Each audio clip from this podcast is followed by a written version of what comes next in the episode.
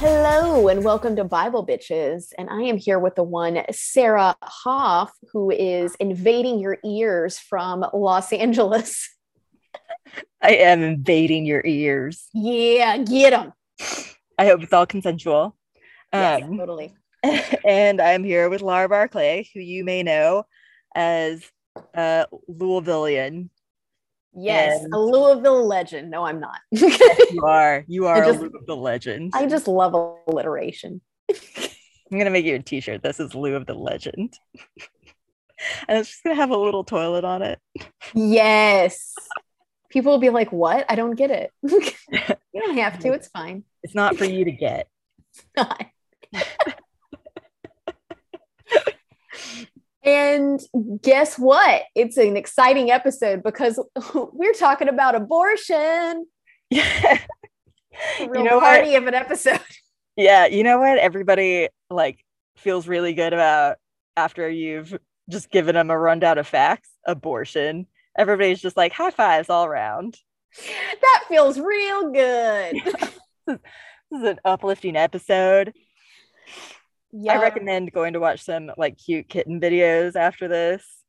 Yeah, we're gonna, you know, there's some. It's it's gonna be a two-parter, and both are gonna be real doozies. But um, well, you know, we're gonna make fun of some douches, you know, throughout throughout both. So there'll be some light moments, but definitely some heavy moments as well. The douches that we speak of do not belong in your vagina, FYI and no douches belong in your vagina. This is an we we are an, we are anti douching here at Bible Bitches.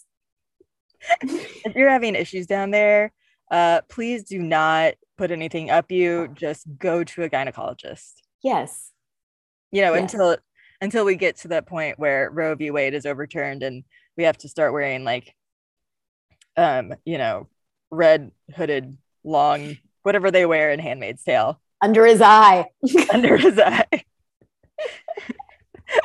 okay, so I'm going to kick us off.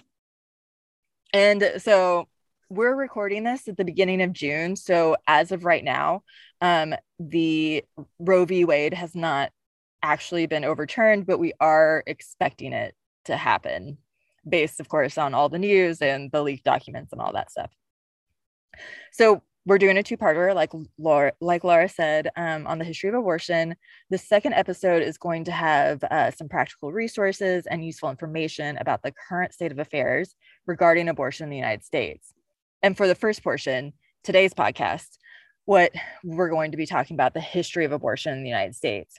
Um, we'll be citing an article from cnn titled the surprising history of abortions in the united states and also a book by Leslie Reagan called When Abortion Was a Crime, which is referenced in the CNN article. Also, note we're going to be referencing Reagan a lot, and we are not talking about the president. We're talking about this book by Leslie Reagan.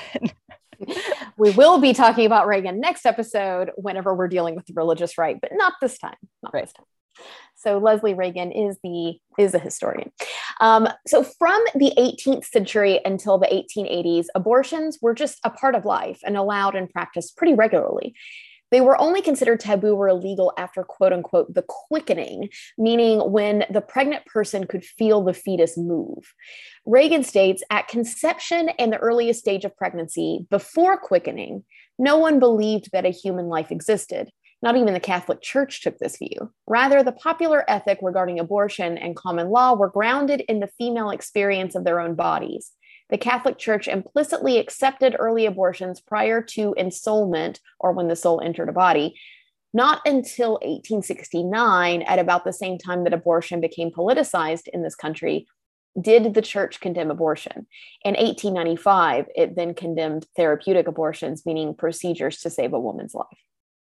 Right. So, um, beginning in 1880, abortions were criminalized except to protect the mother's life in America.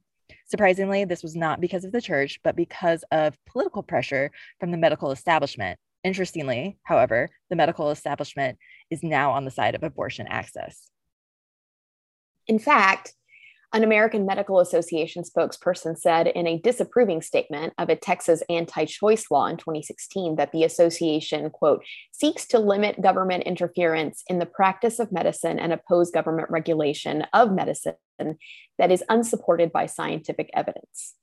So, them being opposed to government control in, in medicine currently is in stark contrast to the origins of the AMA when uh, it went on a campaign in 1857 to make abortion illegal. Why, you might ask? Reagan states that some of it came out of a regular physician's desire to win professional power, control medical practice, and restrict their competitors, namely midwives and homeopaths. Essentially, the AMA organization was controlled by men and wanted to push out women providers that were midwives and homeopaths who were not able to be doctors at the time.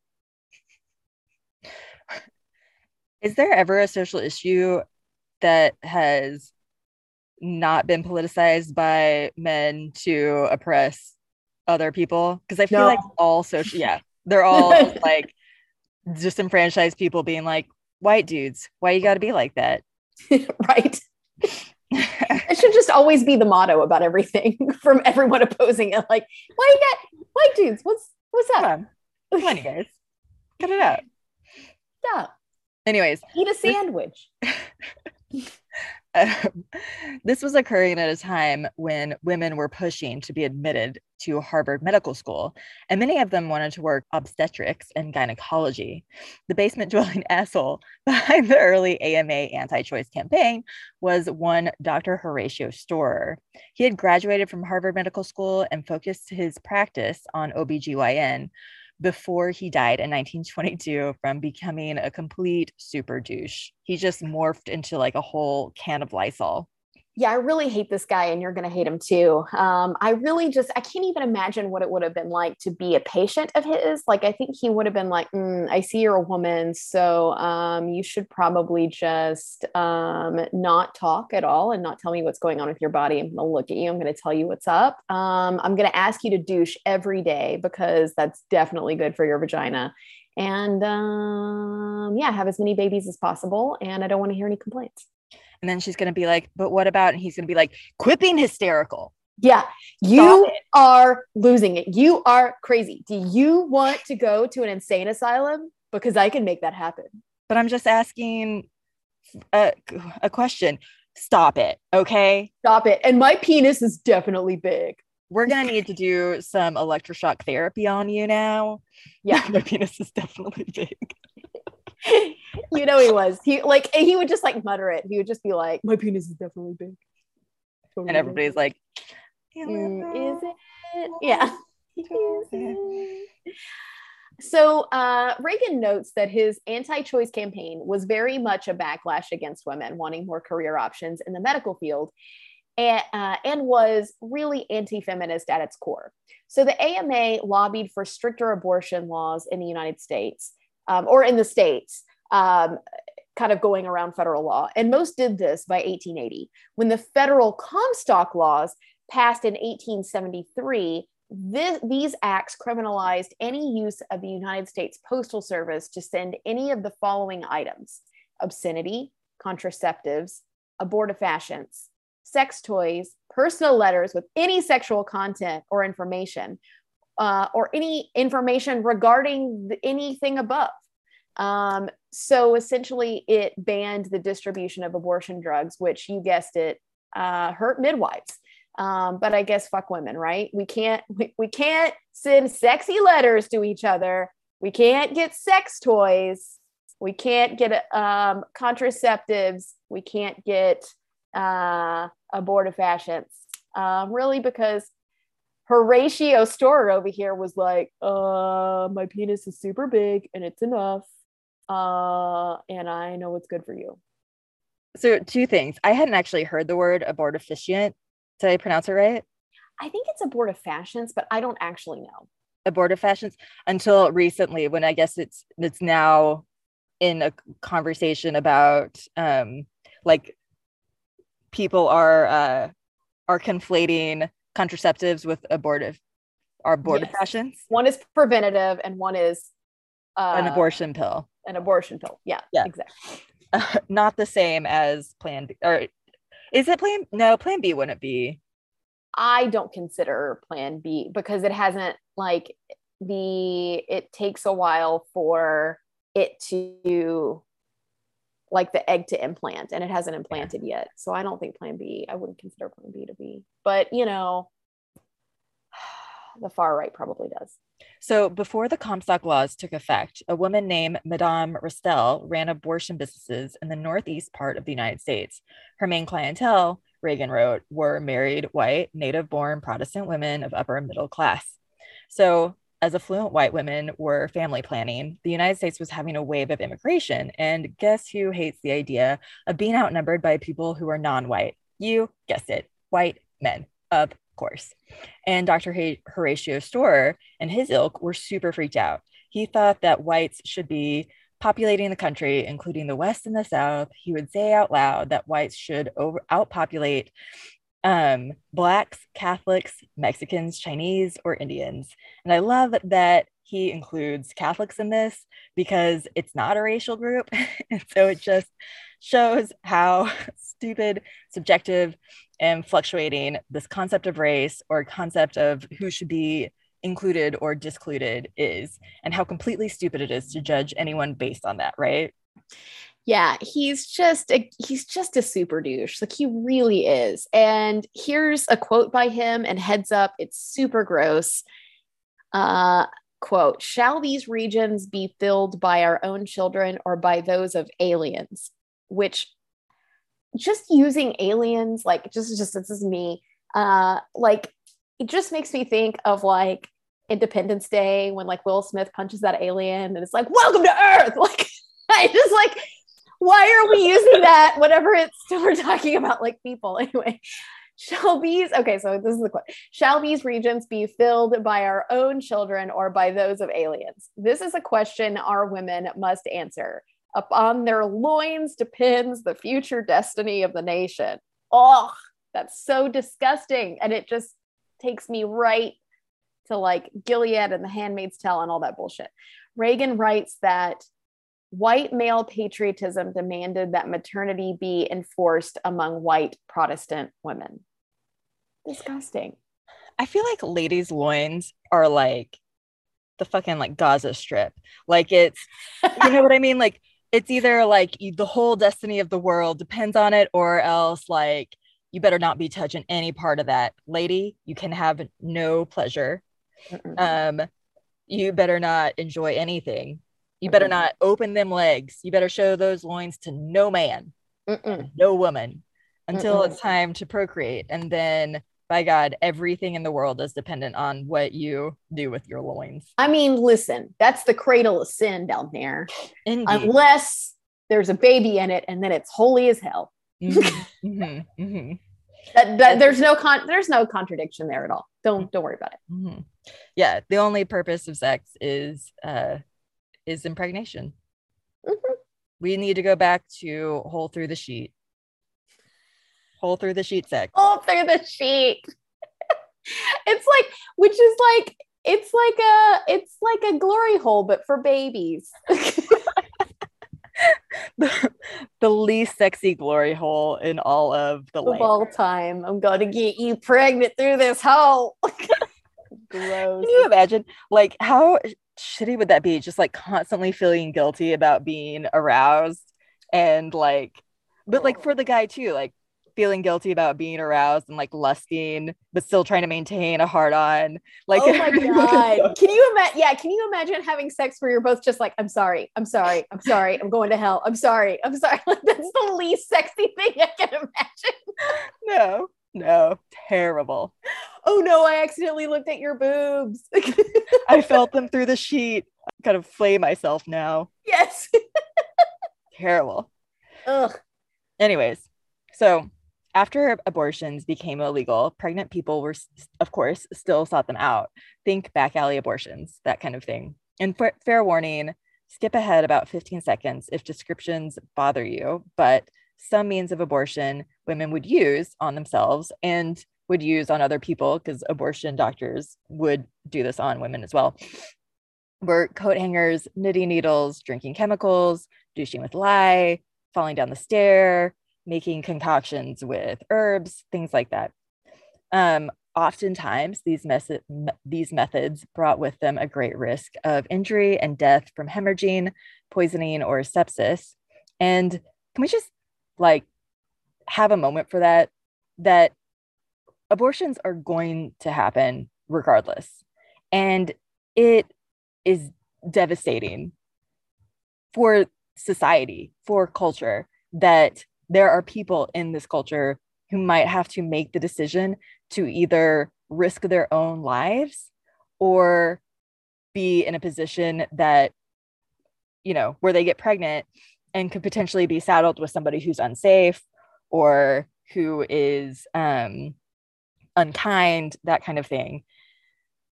And it just, it makes me so sad.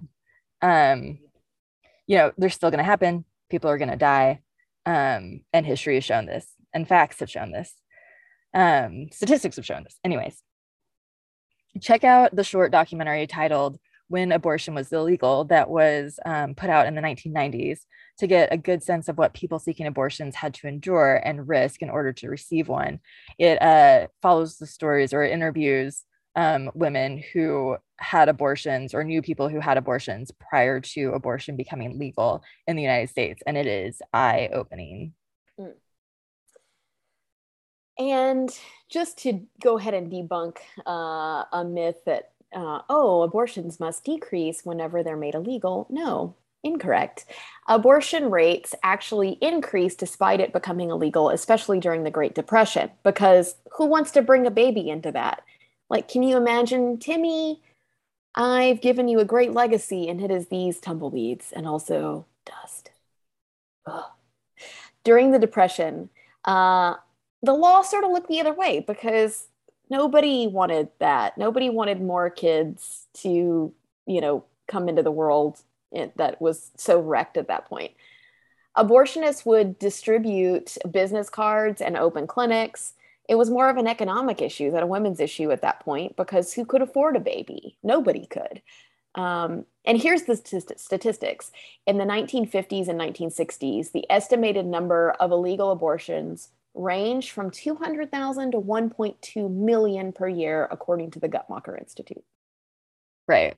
And I mean, it's it's still going to be an, an economic issue, right? Because the more money you have, the more money you can throw at a situation that you want covered up mm-hmm. and you can find a better doctor who will do the thing and um and it's certainly while maybe not overtly definitely smacks of you know people with privilege trying to oppress trying to continue to oppress those who do not have um, wealth or privilege Oh yeah, the same like politicians and potentially judges that are, you know, quote unquote pro life are probably paying their mistresses to have abortions in private. Yeah. Frustrating. Yep. So, um, you might actually be surprised um, about who helped women out during like when abortion became illegal.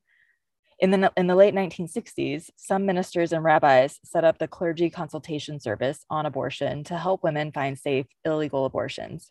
According to an article the Atlantic in the Atlantic titled how Clergy Set the Standard for Abortion Care by Bridget Dunlap. After New York State made abortion legal in 1970, clergy opened an abortion clinic, which effectively started the trend of a clinic specifically to provide abortion care. And according to Dunlap, Howard Moody, the senior minister of New York City's Judson Memorial Church, told the New York Times in 1967 that a group of 21 Protestant and Jewish religious leaders would offer women with unwanted pregnancies counseling and referrals for safe abortions. By 1973, roughly 1,400 clergy members across the country had helped what's estimated to be hundreds of thousands of women access safe abortions. They viewed it as a pastoral obligation to help these women. And at this time, thousands of women were dying from abortions, and a disproportionate amount of them were women of color, as affluent white women could afford to travel for safer options or pay off doctors to deem them quote unquote therapeutic abortions, meaning that the abortion was threatening the life of the mother. Yeah. So in Chicago, feminists began an underground abortion service, also known as the Abortion Counseling Service of the Chicago Women's Liberation Union. It's a bit of a mouthful. Also known under the code, it was also known under the code name Jane, and the service helped provide safe, supportive, and affordable illegal abortions, at first just through referrals. Eventually, tr- trained members began performing procedures themselves. And so between 1969 and 1973, the members of the group provided more than 11,000 safe abortions, according to Laura Kaplan, author of quote, quote, the story of Jane, unquote. And you may also want to watch the new documentary that's recently come out called The Janes that covers their story in more detail. According to Cornell Law's summary of Roe versus Wade, and we will be reading this pretty much verbatim as we are not legal scholars, in 1973, the US Supreme Court held that the Constitution protected a woman's right to an abortion prior to the viability of the fetus with the ruling in Roe versus Wade. The case involved a Texas statute that prohibited abortion except when necessary to save the life of the pregnant woman. The Supreme Court, in a decision written by Justice Blackmun, recognized a privacy interest in abortions. In doing so, the court applied the right to privacy established in Griswold versus Connecticut, decided in 1965. At stake in this matter was the fundamental right of a woman to decide whether or not to terminate her pregnancy. The underlying values of this right included decisional autonomy and physical consequences, i.e., the interest in bodily integrity. The court divided the pregnancy period into three trimesters. During the first trimester, the decision to terminate the pregnancy was solely at the discretion of the woman. After the first trim- trimester, the state could, quote, regulate procedures, unquote. During the second trim- trimester, the state could regulate, but not outlaw, abortions in the interest of the mother's health. After the second trimester, the fetus became viable and the state could regulate or outlaw abortion in the interest of the potential life, except when ne- of, in the interest of the potential life, the baby, except when necessary to preserve the life or health of the mother. And that's where we're going to leave it right now. And we're going to pick up next time with what happened after Roe versus Wade and the rise of the religious right. Ooh, that's going to be a good time. I recently watched uh, The Eyes of Tammy Faye, so uh, I, I uh, got a good, good, healthy helping of the religious right in that. Uh, ooh, what a time! What a time! You know, it's wild. Like I remember, I remember going to DC and protesting abortion. What? I know. When was this? This was like in the 90s, I think. I was like, I was definitely like, I think I was in like middle school. So probably like early 90s. Baby Hoff was like, don't kill babies. I was. I was like, but I also knew you back then, I was like, I'm not sure that this is doing much good. just standing on a corner in DC holding up a sign that's like, don't murder babies. And everybody's like, good, I won't. But we just disagree about what a baby is. I can just see you like holding up a sign that you're like, I I get I guess I guess I guess don't murder a baby, but whatever. I mean, you, you got to do what you got to do. Okay. I'm not here to run your life. Actually, young Huff, my I was I was like kind of a judgmental bitch when I was younger. Yeah. Yeah, because you know the whole the whole conservative Christian thing is like that us versus them mentality and how you know we are blessed with God's love or something like all this like bullshit about how like were you like Man- are, huh? Were you Mandy Moore and Save? Were you like I'm filled with the love of Christ? if I if I had been at all popular, I'm sure I would have been. you throw the Bible at me, like I would for sure. Like, get it together, Laura. Thankfully, I was also like super naive, so I didn't recognize a lot of um a lot of things going on around me that I would have judged. Yeah, I was always the one that was like never I I was never like super into it. Like I was like maybe I'm a deist. I kind of like this whole concept of just like there's a god but whatever. And uh I like the idea that you would have thrown a Bible at me and been like, "No." I'd be like, I'm gonna, I wouldn't have thrown a Bible. I was just been like, you know what, I'm gonna pray for you. And then at like prayer group, I would have been like, everyone, we need to pray for my friend Laura, and then use that as like a, a, a like a platform to just gossip a lot about you. Yes. It's not funny. It was a douche thing. It was a douche thing to do. like I'm really worried about Laura. She seems to have strayed. she's she's uh she's fallen. You know, she needs to rededicate her life to Christ. and then like and then there's like an altar call and you're just staring at me like are you gonna rededicate your life and then I get up there and I'm like, can we all just pray for Laura? Can we all put our hands on Laura and pray for her right now? yes. we oh that brings back memories. We definitely had a chapel at school where we uh like the football team was like going to state finals or something like that and the chapel was all just putting hands on them and praying that they to which win, is like huh? To win because you know god definitely intervenes in sports events. God cares about sports. Yeah. you know, there are babies dying of cancer and getting sold into sex slavery but god is like you know what? This small town mm-hmm. high school really needs a mm-hmm. win. Mm-hmm. what was your what was your mascot? Were you like the crusaders or something like we were the we were the shiloh saints the Saints. We were the Saints. We were the Eagles. What's crazy is that our coach at the time is actually like kind of a big deal in, in like college, I think, football now. Yeah. Yeah. His what name is Gus. His name is Gus is, Malzahn. And what is he what like what where does it what does he coach for? Man, I don't know. Something. Good, Something. Good luck, Gus. Good job, Gus. Congrats. Way to, on... way to get it, Gus. You've come a long way from the Shiloh Saints. mm, I guess all those prayers work, Sarah. I, seems like they did. Seems like.